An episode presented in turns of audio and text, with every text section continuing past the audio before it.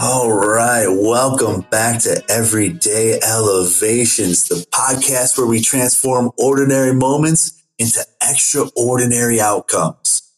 Today, we have a very special guest. His name's Mike Brennan, and he's the author of Make Fun a Habit, the creative playbook for making life and work fun again. And he's not your typical creative consultant communicator. He's a passionate advocate for reigniting the lost art of fun and creativity. So his expertise goes well beyond just the pages of the book. He's helped renowned clients like Heineken and Chase Bank infuse creativity, innovation, and fun into the work. Uh, his art graces prestigious spaces like the Ronald McDonald House and the Idea Museum in Mesa, Arizona.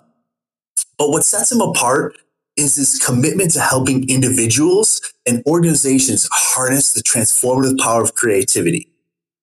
With a unique daily creative habit process honed over a decade, he empowers people to seamlessly integrate innovation into the routines, making life and work more vibrant and fulfilling. Through his word, art, actions, and unwavering dedication to the cause, Mike inspires us all to make fun not just a habit, but a way of life. And with that, I'd love to just let you take it away and kind of tell me a little bit of your backstory. Like how how did art become this whole lifestyle for you? Yeah. Well, thanks, Jason. Um, you know, it's funny. I'm kind of like the typical artist in that when I was a kid, I really enjoyed drawing, and uh, my world was filled with cartoons. It was filled with comic books.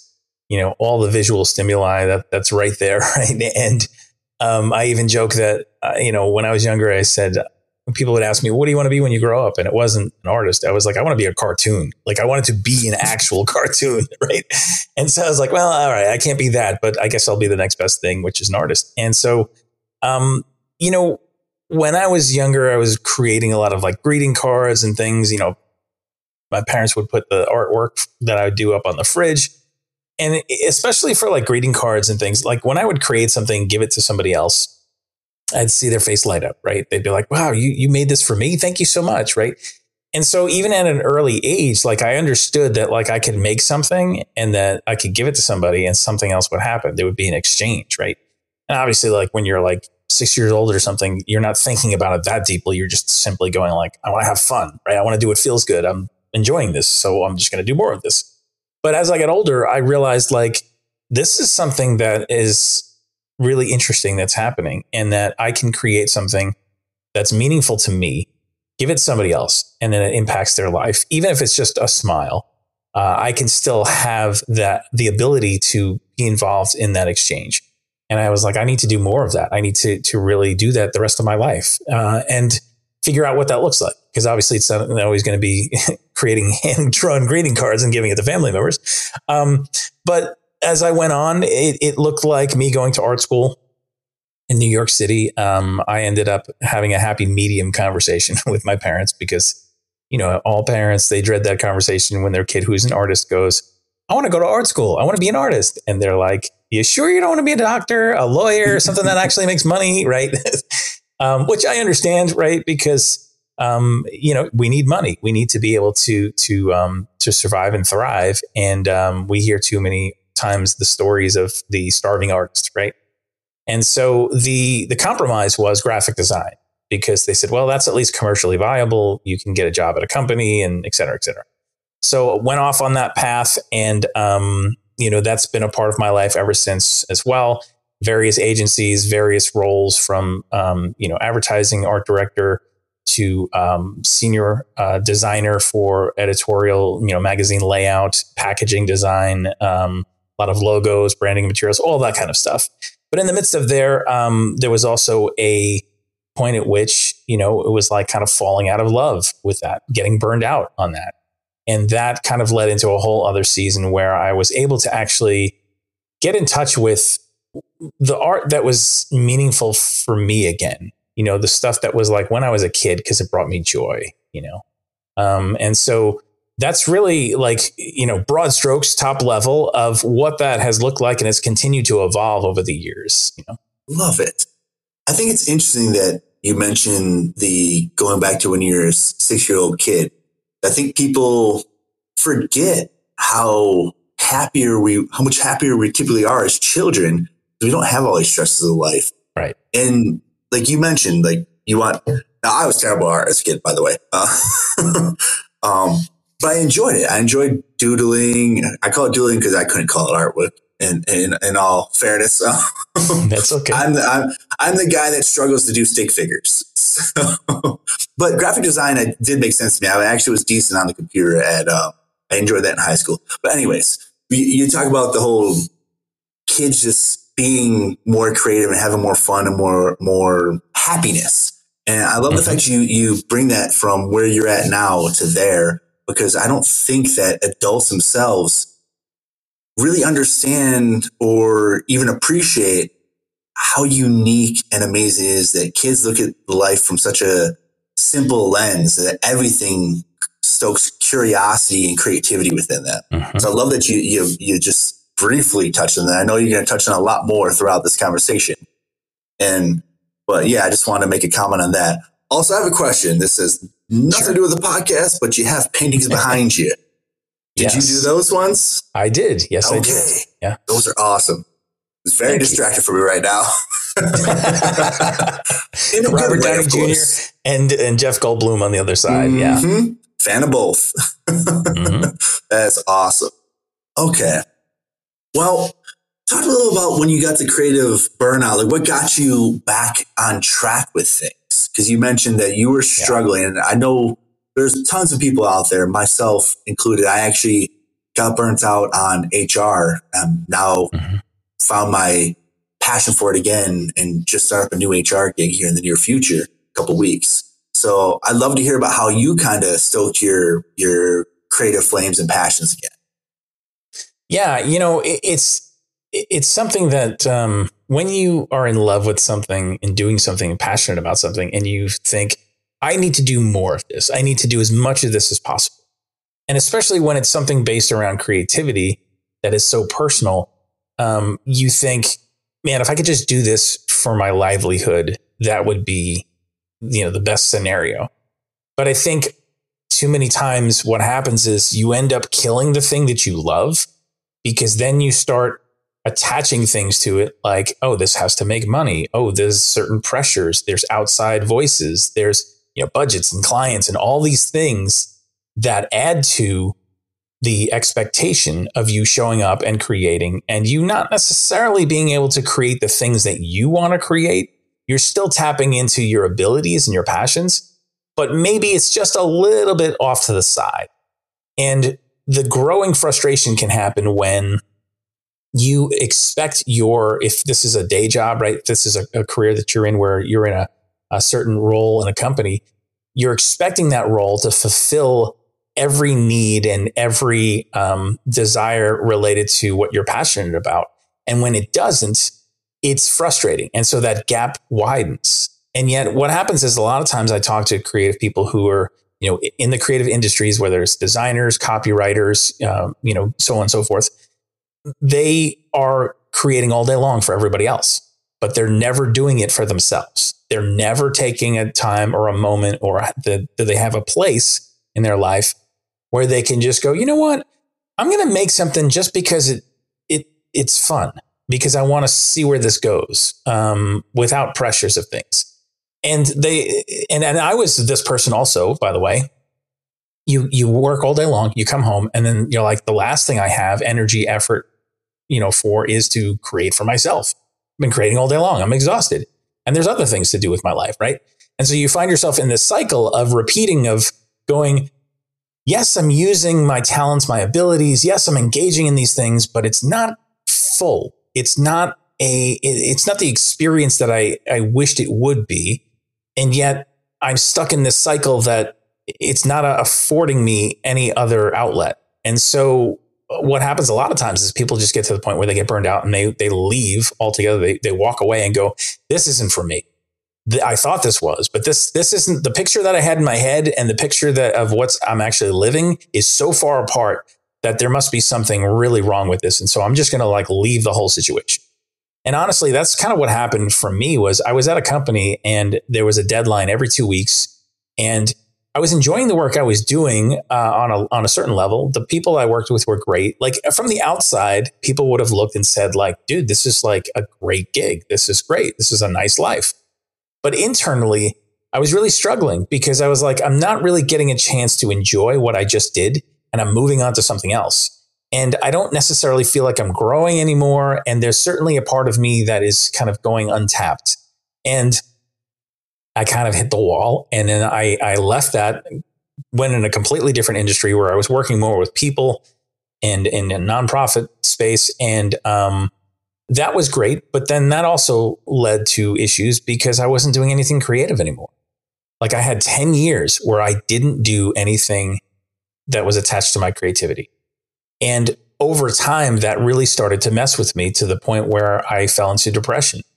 And then some life circumstances happened where it just led to this rock bottom place. Um, and at that place, I was just questioning a lot of things. And the question that was loudest for me was Is it possible to get back to your art like when you were a kid?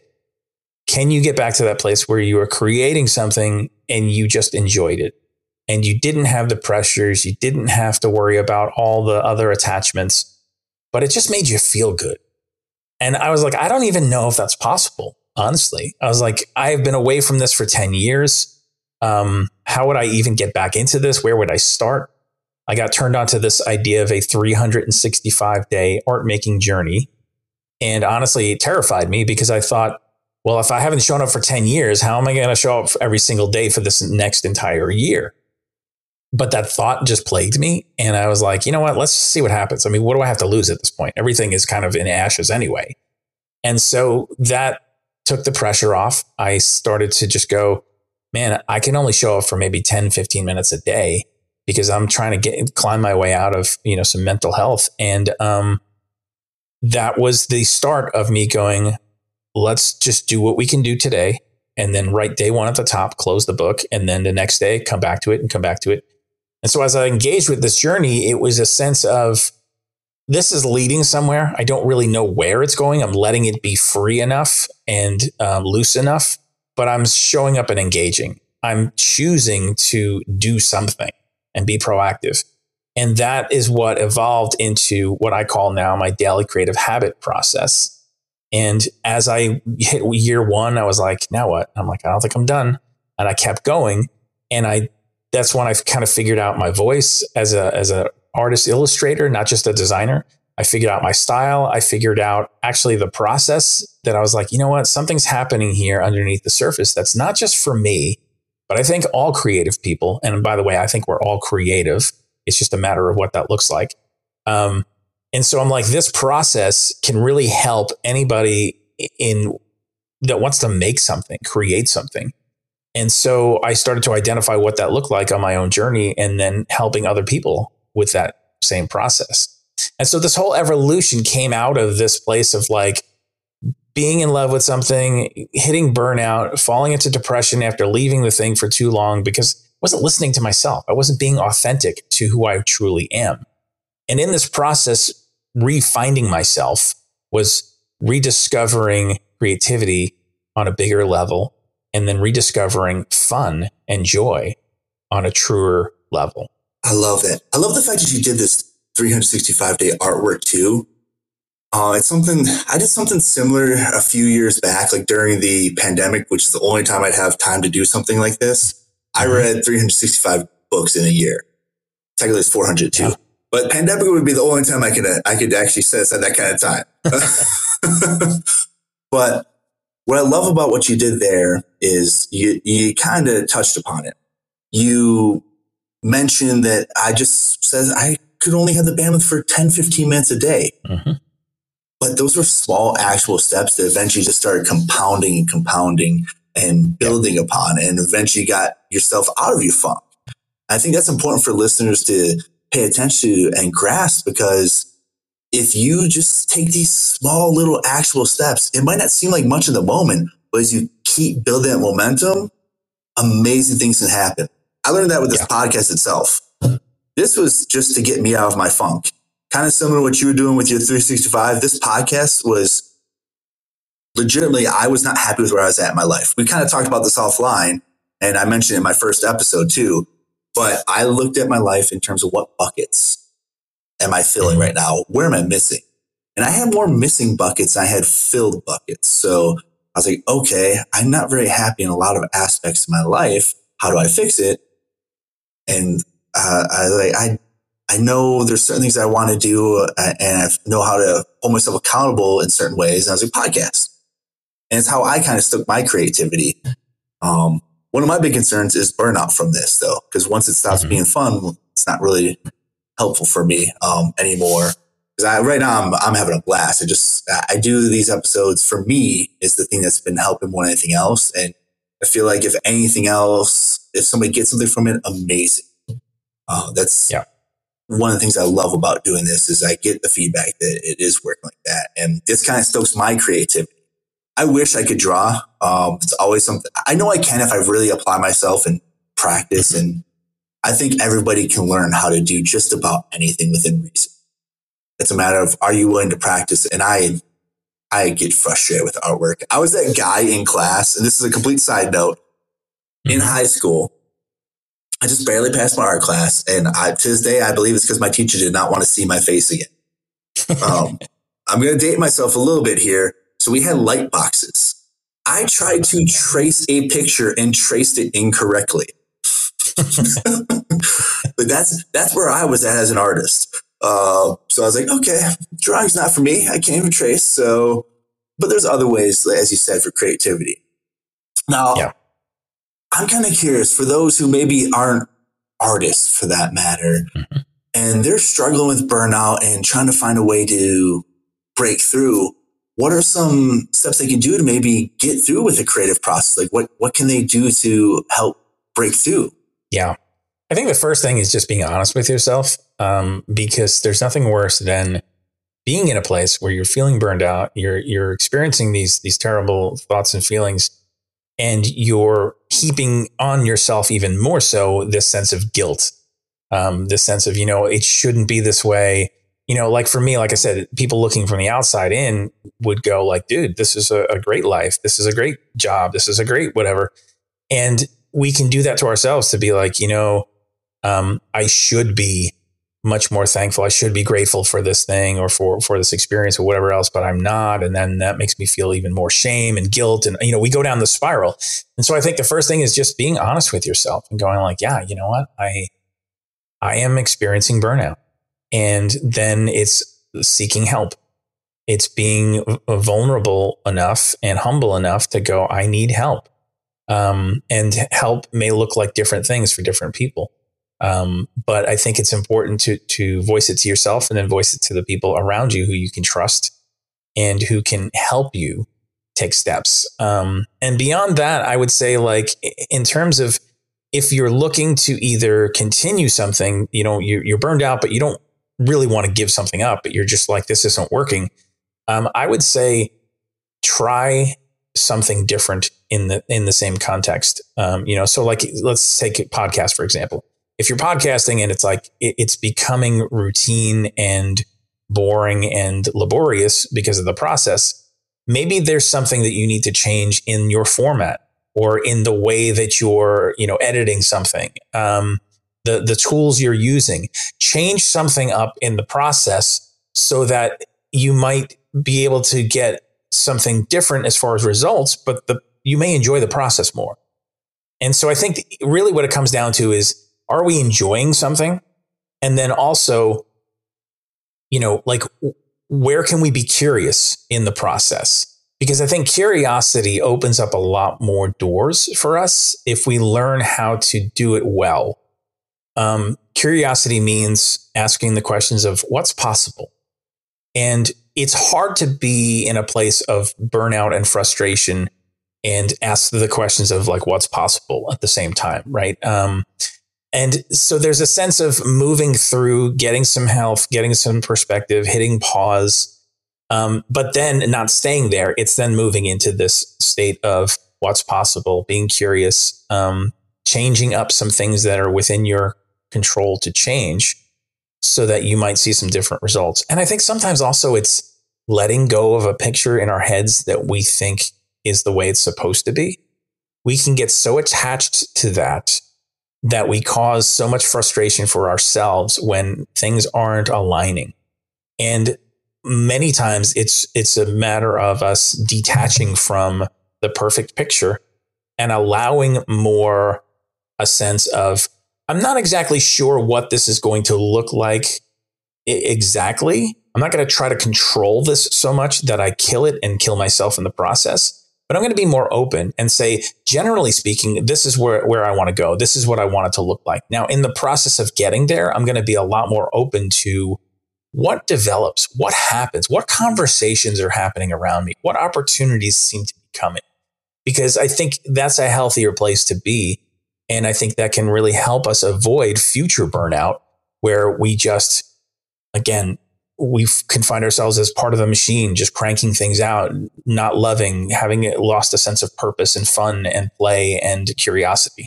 Love it. The last part I love so much. Well, I love the whole conversation part, but yeah, when I think I think this is a more of a U.S. culture issue than anything else. To be honest, our society pushes this whole go go go mentality, and oh, you got to have the, they're still pushing the, the white picket fence lifestyle that, you, that, you know, mm-hmm. our parents would have, or grandparents would have. Like, oh, you're not, you haven't made it until you have that white picket fence and this job that's stable and pays this, which of course we all want stable pay and a house. Who doesn't? Um, right. But you mentioned this sense of purpose and how important it is to have that and find that. And I think it's so underrated and it's something that I didn't even understand until recently. I had to do a lot of uh, self reflection and I was like, because I had someone ask me, I have one of my own coaches ask like, well, what's your purpose? Like, what do you, where do you see yourself? What do, what lights you up? I was like, mm-hmm. I have no idea. No one's ever asked me that before. Right. I had just been going through motions of life. I feel like that's a lot of unfortunately society right now where especially in the american culture where people just kind of go with the flow and don't question whether or not they maybe should be doing something different how they can get more creative and find that curiosity um, i found mm-hmm. by going through this podcast i have found a lot more curiosity in life i i want to learn more i have so many mm-hmm. more questions about everything and this this is how I know this is this is my purpose, is my my creative. Um, I don't know what I'm trying to say. Uh, this is this is where I find my creativity, and so I love mm-hmm. that you touched on that. Um, now you mentioned daily creative habit process. You, mm-hmm. I'm not sure if you completely went over the process, but if you had, if you can go over it again really quick, I, I appreciate it. I'd love to learn yeah, a little bit sure. more about that. Yeah. I, I, didn't I didn't mention it. I just mentioned it kind of uh, as an overview, but really, um, in broad strokes, there's there's four parts to this process, and this isn't necessarily like a do step one, do step two, and then so on. Um, but really, this is this is something part of the rhythm and the habit and the routines of when you're making something, when you're in this this zone. And um, the the first one is start small, right? Because too many times we're thinking, we need to have large blocks of time. We need to have large chunks of money. Um, we want to create the masterpiece in one sitting and then be like, here it is. Yeah. And that's honestly not the way things happen. Um, and so when it doesn't happen that way, we get frustrated and then just jettison the whole thing. So it starts small, small chunks. Like for me, like I said, 10, 15 minutes. Sometimes that was all I can manage in a day. But 10, 15 minutes, like we talked about before, when you add that up every single day, that's a lot more than waiting for two, three hours at a time in one block that may never come, right? So start small. Next one, schedule it, put it on your calendar. Uh, I know that sounds very uncreative because everybody wants to wait for the muse. And it's like the muse doesn't show up at three o'clock on a Wednesday. You know, they must be out to coffee or something because never seems to come. but it's put it on the calendar because if it's important, we'll put it on our calendar. We will protect it. We will say, this is a meeting with myself. Just like if it was a, a doctor's appointment or some other really important appointment that we had to make, we'd put it on our calendar, make sure that we didn't schedule over that. We need to do the same thing with our creative abilities and, and time. and say, I'm going to protect this and I'm going to put it on my calendar and make sure that I actually know when I'm going to show up and not just try to like go with the flow and fit it in where I can and wait for inspiration and all the things that are very elusive. Be practical. Put it on the calendar. Even if you find yourself staring at a blank page or a blank canvas or whatever it is, at least you know you've you've said I'm going to show up on this time, and then just start doing something. Um, again, small, 15 minutes. I did something great. Maybe you go at the end. I don't know if this was worth it. You come back to it again tomorrow. You do a little something more, and over time, something starts to take shape. And sometimes it's not so much about the actual product of what you're doing, but it's really more about the process that's being instilled in you as you're showing up. So um, that's the first two. The third one is play have a place to experiment, to break things, to be curious, to do things outside the constraints of clients and budgets and all the other things that are external.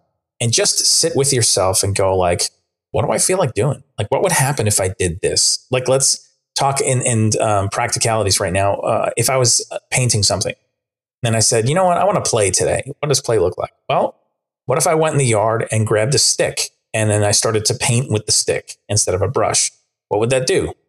I don't know. Let's find out. So I go out and I do that, and I'm like, wow, that was terrible. Right. But I may look at it and go, oh, there's a certain quality of texture that happened when I did this. Now, by itself, it's it's not really anything great. I'm not going to sell this painting. I'm going to throw this thing away or paint over it, whatever.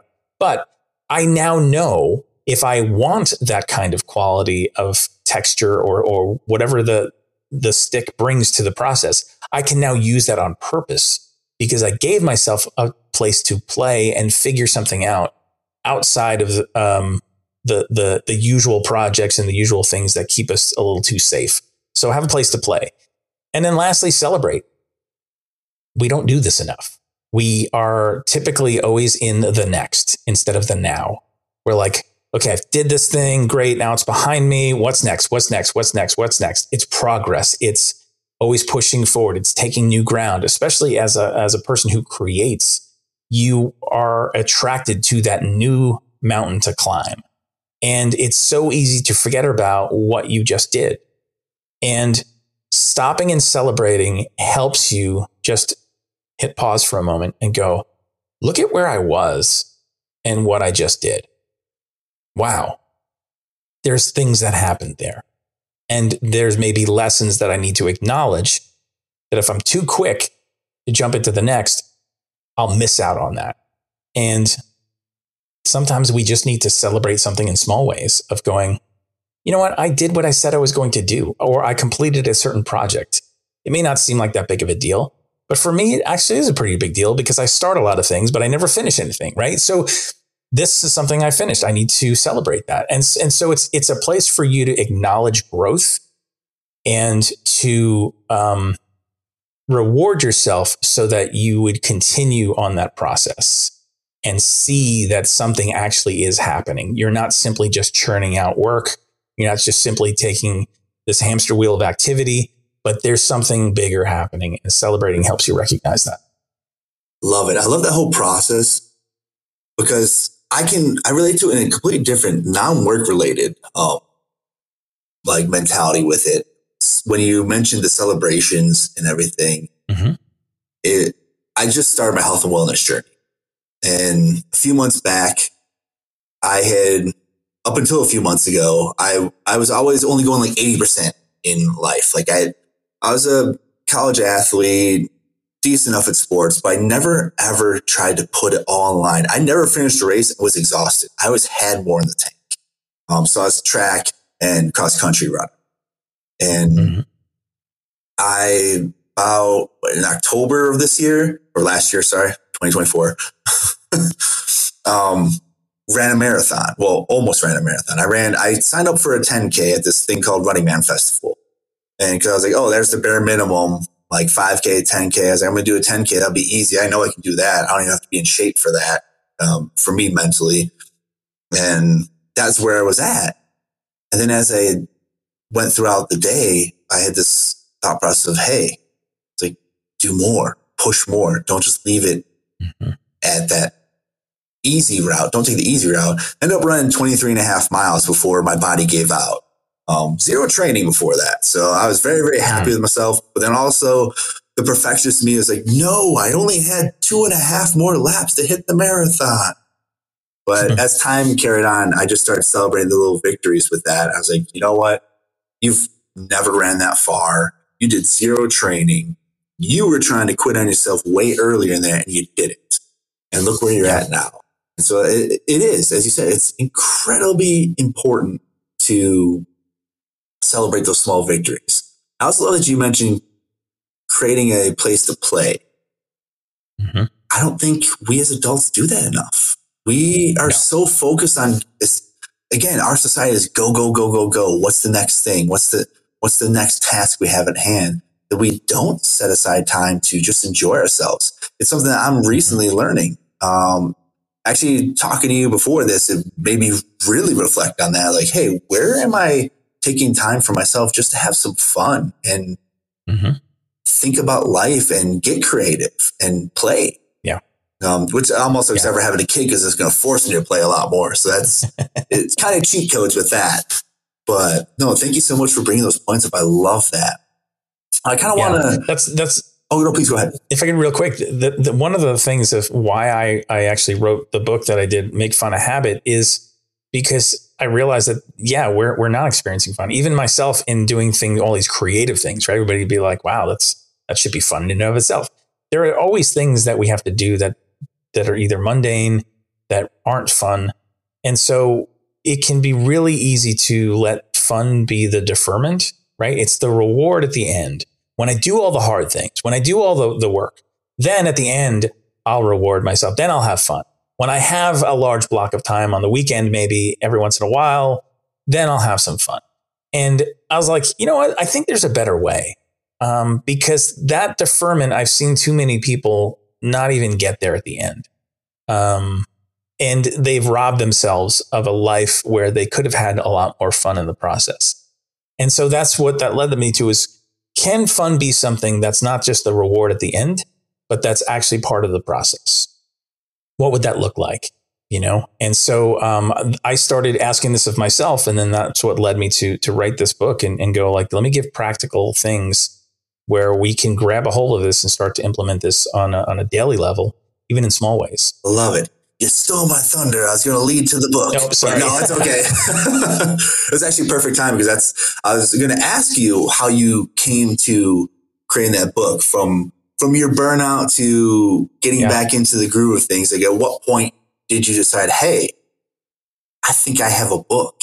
Yeah, well, you know, it's funny. I didn't really set out to write this book. It wasn't like a goal that I had. Um, it was really more part of the evolution of my journey. Uh, I had done previously other self-published books that were illustrated books. And I thought, well, of course, you know, because I have this work, I've done these illustrations. What else can I do with them? Well, I can turn them into a book. I can create some stories around some of these things and and make them into books. And so I I kind of conquered that ground, if you will, uh, to to the point at which I felt satisfied. Um, and then there was always something in me going like, well, I don't know if I can actually write a book book, you know, with like a lot of words and like, you know, not so many pictures. Um, but I knew that like at a, at the heart, I'm, I'm a communicator. And sometimes I communicate through visual. Sometimes I communicate through written words. Sometimes it's audio. Uh, it's different forums for different expressions. Um, and so for me, it was like, I need to lean more into the written word and express myself through that. And it was sitting around a friend's table one day after a, an event, and we started talking about this idea of this book. And I was like, ah, but I don't know. I don't know how I would do this. And quite honestly, it was leveraging my daily creative habit process that really helped me a lot because I thought, well, if I start small, if I schedule it, if I have a place to play and I celebrate my wins along the way, I think there's a pretty good chance that I can actually get this done. And I actually wrote the book in 30 days. Um, and it was a process that I figured out. Okay, once I knew what it looked like, like it's broken down into 30 chapters that are small and it's intentional because I want people to look at this as a resource guide where they can jump into it at any point they want. If they want to read it cover to cover, great. If they want to just bounce around, or maybe they come back to it at different points in their life and they realize, oh, I'm in a different place. This is now going to speak to me where I'm at today. Whereas maybe I read this two years ago and I'm like, hmm, it was okay, whatever. You know, next chapter. Um, and so it's it's a resource for people to give them ideas and inspiration, and also practical steps in how can we start to to implement this idea of fun in our everyday lives, whether it's personal or professional. And so um, once I figured out the format was I'm going to give a story, an example, some experience that I had in my own life. I'm going to kind of extrapolate whatever the big idea is for that chapter. And then I'm going to ask a bunch of questions so that I'm leaving people like thinking deeper about this. And then lastly, some exercises to put it into practice. Because for me, if somebody's going to inspire me, that's great. But don't leave me like that. Leave me with something to do so that it makes a difference. I don't want just a bunch of warm fuzzies and going like, "Ooh, great, that that felt really nice." If it's not really going to make a difference in my life, right? It's it's kind of a little bit pointless um, because it just it it leaks, it fades. So I'm like, I need to give people some inspiration, but then practical steps. And um, once I figured out that that formula, I just kind of figured out to go, okay, start small. How do I do this? Okay, well, I'm going out for a walk. And when I'm out on my walk, I'm going to utilize that time because my body's doing something. My brain is free. I'm actually writing a lot of this on my phone in the notes section or on, you know, Google Docs on my phone, utilizing pockets of time that I had throughout my day to make sure that I'm making progress on this. And at the end of the 30 days, I had all the book pretty much written. And then it was just kind of doing some, some other things to kind of button it up and doing the design myself and and then I self-published the the book as well. And I read already learned that process through some of the other projects that I had done and given myself. So it was, you know, another level for me to reach, kind of like what you said, don't leave something in the tank, but just kind of go further, prove to myself that I can do this. Um, and it's not necessarily just about the book itself, but it's really more about this is what I've learned and experienced and what I believe is helpful for other people too, because I can't be the only one who's, ex- you know, experiencing this lack of fun and joy in life. Oh yeah, absolutely not. Um, I can speak from own personal experiences that there's moments where I'm just like, what am I doing? Like this used to be fun. It's not yeah. anymore. Again, reference the HR career field. I got so disillusioned. Mm-hmm. I think mine was more because of applying for new jobs. I had some fun gigs in the past and then I just became so disillusioned with the whole thing. I was like, do I even want to do this anymore? And I got into it because I wanted to help people. Um, right long story short, uh, got out of the military, didn't have a plan. I'd served in the Air Force for eight years. And then uh, there's a moment where I ended up homeless for a few months, living out in my car with my dog. And I don't think any of my family knows about this story. Uh, gonna add this out afterwards. No. Um, but I had realized that where were things mis- messed up at? Like, where did I make mistakes? How can I do things better? And how can I prevent other people from going through the same thing? Mm-hmm. And I was like, for whatever reason, HR came to me. And then I realized during a sales and recruiting job that I had, or sales, sales and marketing job, not recruiting, the recruiting aspect is what I enjoyed. So I put those two together and that's how I got into HR. But eventually I just got so burnt out. Didn't know how to get out of the funk other than to completely mm-hmm. step away from it. Yeah. Um, so yeah. I'd love to learn a little bit more about your book, actually. Um, mm-hmm. Just because you have so many interesting steps, like I'd love to hear a little bit more about some actual steps for maybe not just for the work related side of things, but just personal. How can they, in a normal day to day life outside of work, how do they yeah. add some more play into it and creativity? Yeah. So one of the chapters I, I talk about, it's called uh, "Take the Long Way Home," and it's I share this experience about how like you know sometimes we're so fixated on getting from point A to point B that we lose something in the process um, and we we rob ourselves of the ability to just meander you know kind of like what happens if I take a different way home what happens if I go down this road um, that maybe I kind of know because I always pass it in my neighborhood but when was the last time I was on that road? I don't know. I don't really have a purpose of going down there, right? And so we just kind of avoid it. But if we actually allow ourselves to maybe take the long way home instead of just the most efficient way home, we can end up on some roads that we wouldn't normally be on. And therefore put ourselves in places where we experience some things that we might not, you know, otherwise experience. So there was one day that I realized that I was had some time and I was like, you know what, what happens if I go down this road? I've always passed this road, but I'm not really entirely sure where it goes or what's down there. And uh, it turned out that there was a park that was right near me. I had no idea. And I was like, this is crazy. How could this have been here all these years and I didn't know it? And I'm like, I guess because I didn't really have a reason to go down here and nobody told me about it. And so it took me the, the to take a chance on discovery. Um, and I could have gone down that street and it could have been nothing there. And I've been like, all right, well, now I'm, you know, five minutes later to wherever I was going to be and I have nothing to show for it. but for my, my purposes, I actually discovered something that was awesome. And then I was able to go there with intention after that because I was like, this is a cool place that I now know of. And I would never have discovered it unless I took that road. And so that became a fun thing for me of going like, what happens if I went down here? You know, again, following the curiosity. Um, it, sometimes it's, it's even, uh, there's, there's another story in there that I talk about being resourceful and how when I was a kid, my parents thought it was going to be funny if they gave me a lump of coal from Santa, you know? And so, cause I was the bad kid, I was on the naughty list. And so they gave me and my sister these lumps of coal before they gave us the presents. And what they didn't anticipate was that I was going to open it up and go like, cool. And I went in the basement in the garage and started drawing on the floor. And so I used it as actual drawing tool.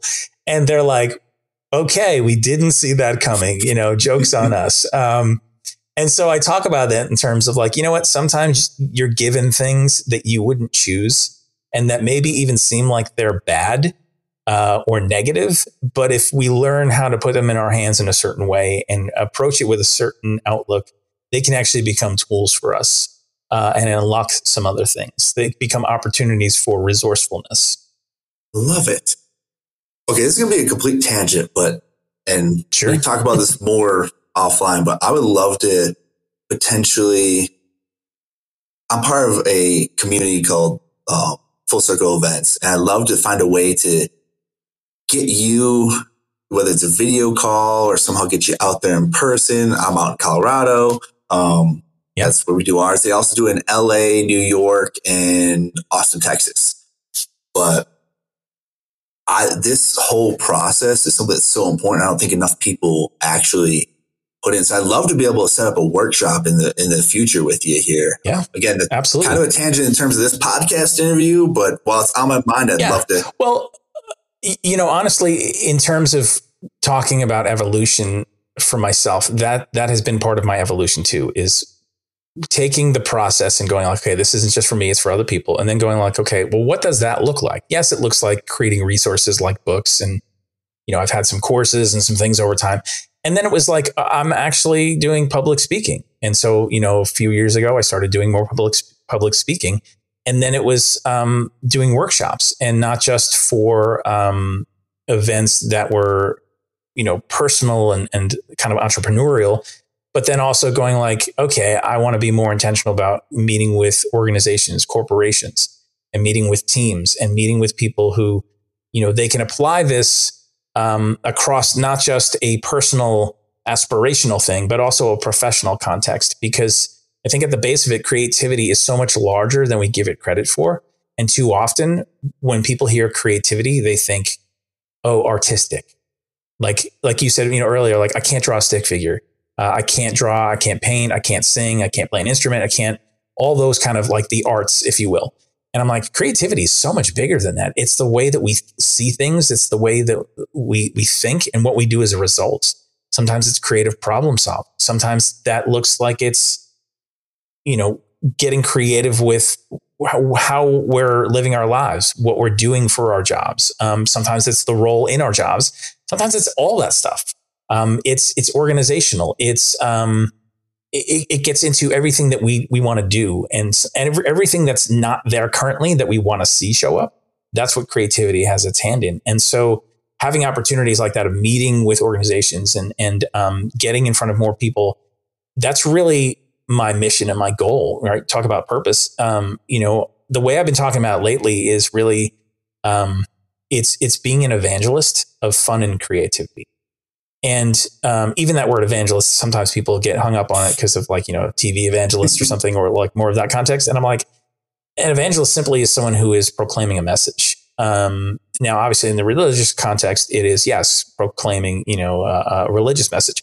But what I'm talking about is like, look, creativity changed my life, literally. And so has being intentional about having fun. And I lost a lot of things along the way and have been able to recover some things. And so I want to be passionate about helping other people in that process and on that journey. And again, whether that's personal, whether it's professional, whether it's both, um, because I think we're a whole person, right? We like to try to segment things and go like, well, this is my work box and this is my personal box, you know, but we're a whole person and whatever affects you at work, you a lot of times take that home to you, your, you know, your home life and vice versa. So I think dealing with these larger questions and these larger issues and, and recognizing the value of creativity and fun, not just as like, oh, that's nice kid stuff or, oh, that's, you know, you know, we, we relegate to those things, especially in terms of business, but recognizing like there is tremendous power and ability and possibility in creativity and fun. That's where great ideas are born. That's where innovation happens. And we see things that people dream of and then make a reality. That's life changing. Yeah. Well, you look at companies like Facebook and Google and everything, they are mm-hmm. known for stoking creativity.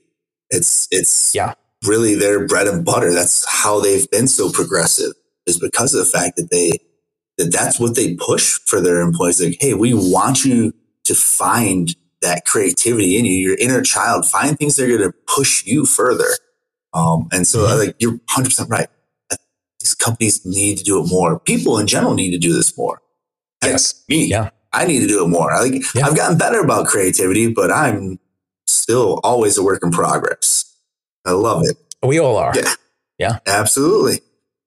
Well, with that, we're kind of getting close to the time to wrap up here. So I I always like to give give a little bit of time for you to if there's anything maybe you didn't get a chance to touch on that you want to, um, I'll give you the floor. Um, so if there's anything you think that maybe we didn't get to speak on, love to let you chat on it. Yeah, I think um, you know, like I said, creativity is really such a larger thing than we give it credit for. And so many people that I meet, they just say I'm not creative again because they think of artistic. But once I'm able to get into conversations with people and then start to say like, okay, for you, what what does creativity look like? How can that show up? Is it the way that you build structures? Is it the way that you organize something? Is it the way you decorate your home? Is it the way you cook a meal? Is it the way that you dress? Um, are you creative in, I mean, there are a multitude of ways. And then so once it's identifying what that creativity looks like for that individual, then it's going, how can we do that with intention and purpose? Because that's where you really start to see some things change. Um, and sometimes people are doing things and they just haven't put it in that category. They haven't identified it. And because they haven't identified it, it just kind of is, well, it's just something I do. I don't know. It's no big deal. But then once we go, no, actually, that is a big deal. Um, and that is very much tied to your creativity. Then how can you do that with intention and purpose? How can you then start to be curious into what could this, what else could this look like? Where else could this go? What else could this make me do? Um, again, the possibilities c- can become so much larger. And that's when things were really exciting. And so I love getting into those conversations with people, helping them realize that I believe we're all creative. And I also believe that when you create, we all win. Because when you create, there's something about you that comes alive and there's something about you that activates your curiosity and, and helps you take that next step and grow and become like the next version of you that needs to be, right? But then also the people around you win because you're doing things and putting them out into the world and helping solve other people's problems. Even if that's, I'm creating a greeting card and giving it to a family member and it makes them smile.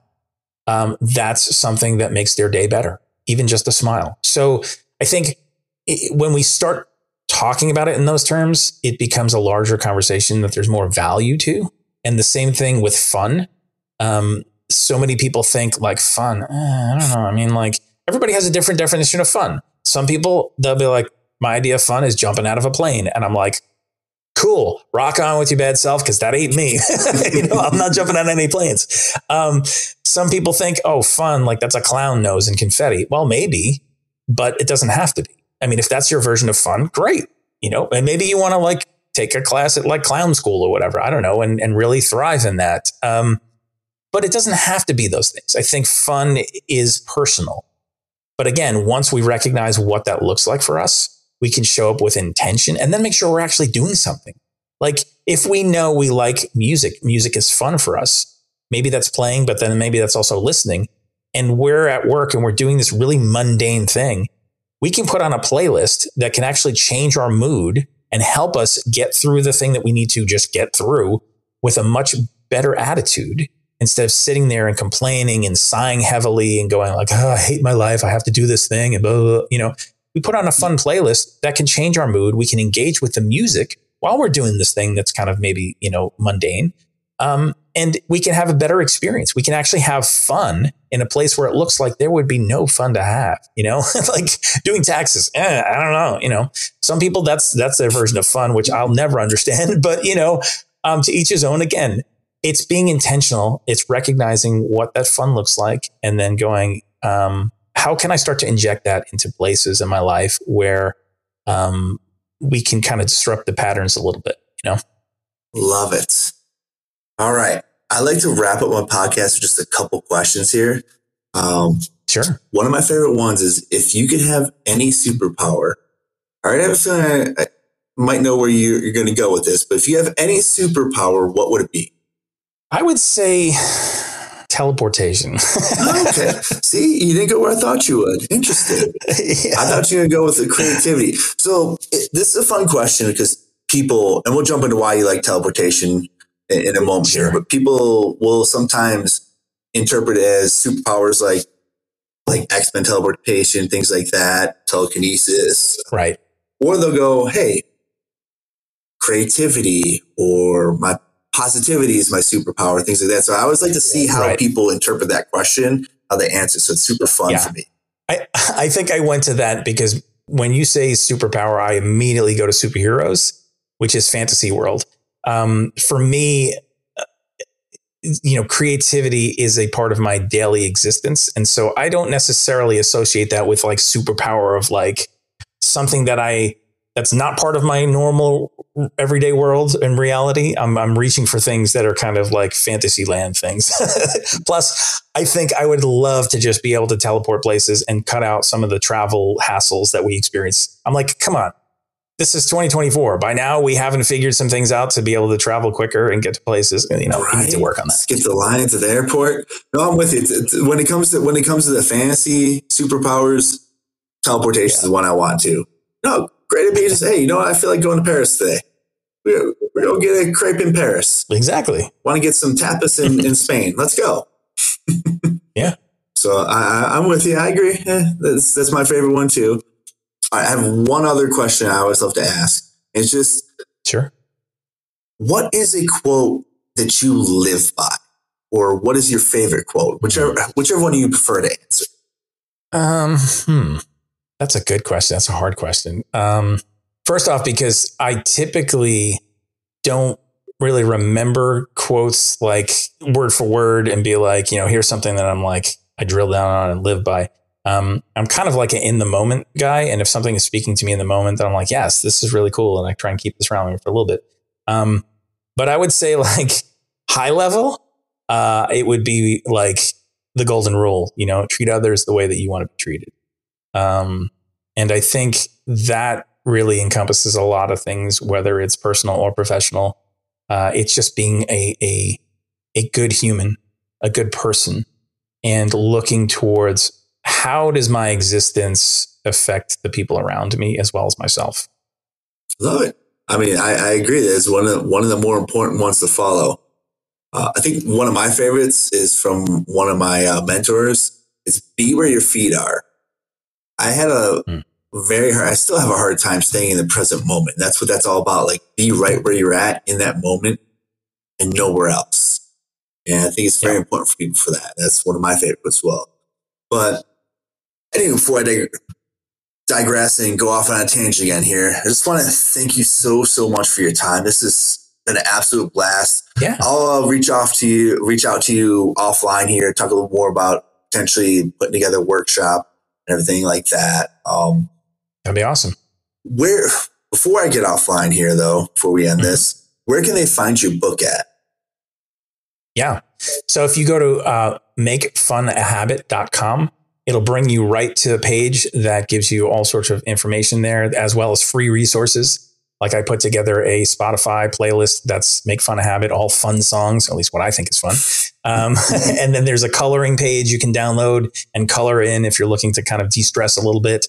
Um, as well as a what I call a fun libs. So if anybody's a fan of what you know Mad Libs, kind of fill in the blank type of uh, game, there's one that I created specifically for Make Fun a Habit. And uh, all those resources are there, as well as a link to purchase the book, and it's available on Amazon as well. Oh, perfect. Awesome. So I'll make sure that I put that in the podcast episodes. They have access to all of that. And when I'm posting on social media this way, they have easy access to it. Just figured to ask in case you had other avenues as well. Um, again, thank you so much for your time. I really appreciate it. This has been an absolutely incredible conversation. Um, definitely want to touch base yeah, again and speak again. Whew, can't talk today. Man, and learn a little bit more about this too, because I want to start instilling a lot more creativity and fun in my life. Uh, but again, thank you so much and have yourself a wonderful day.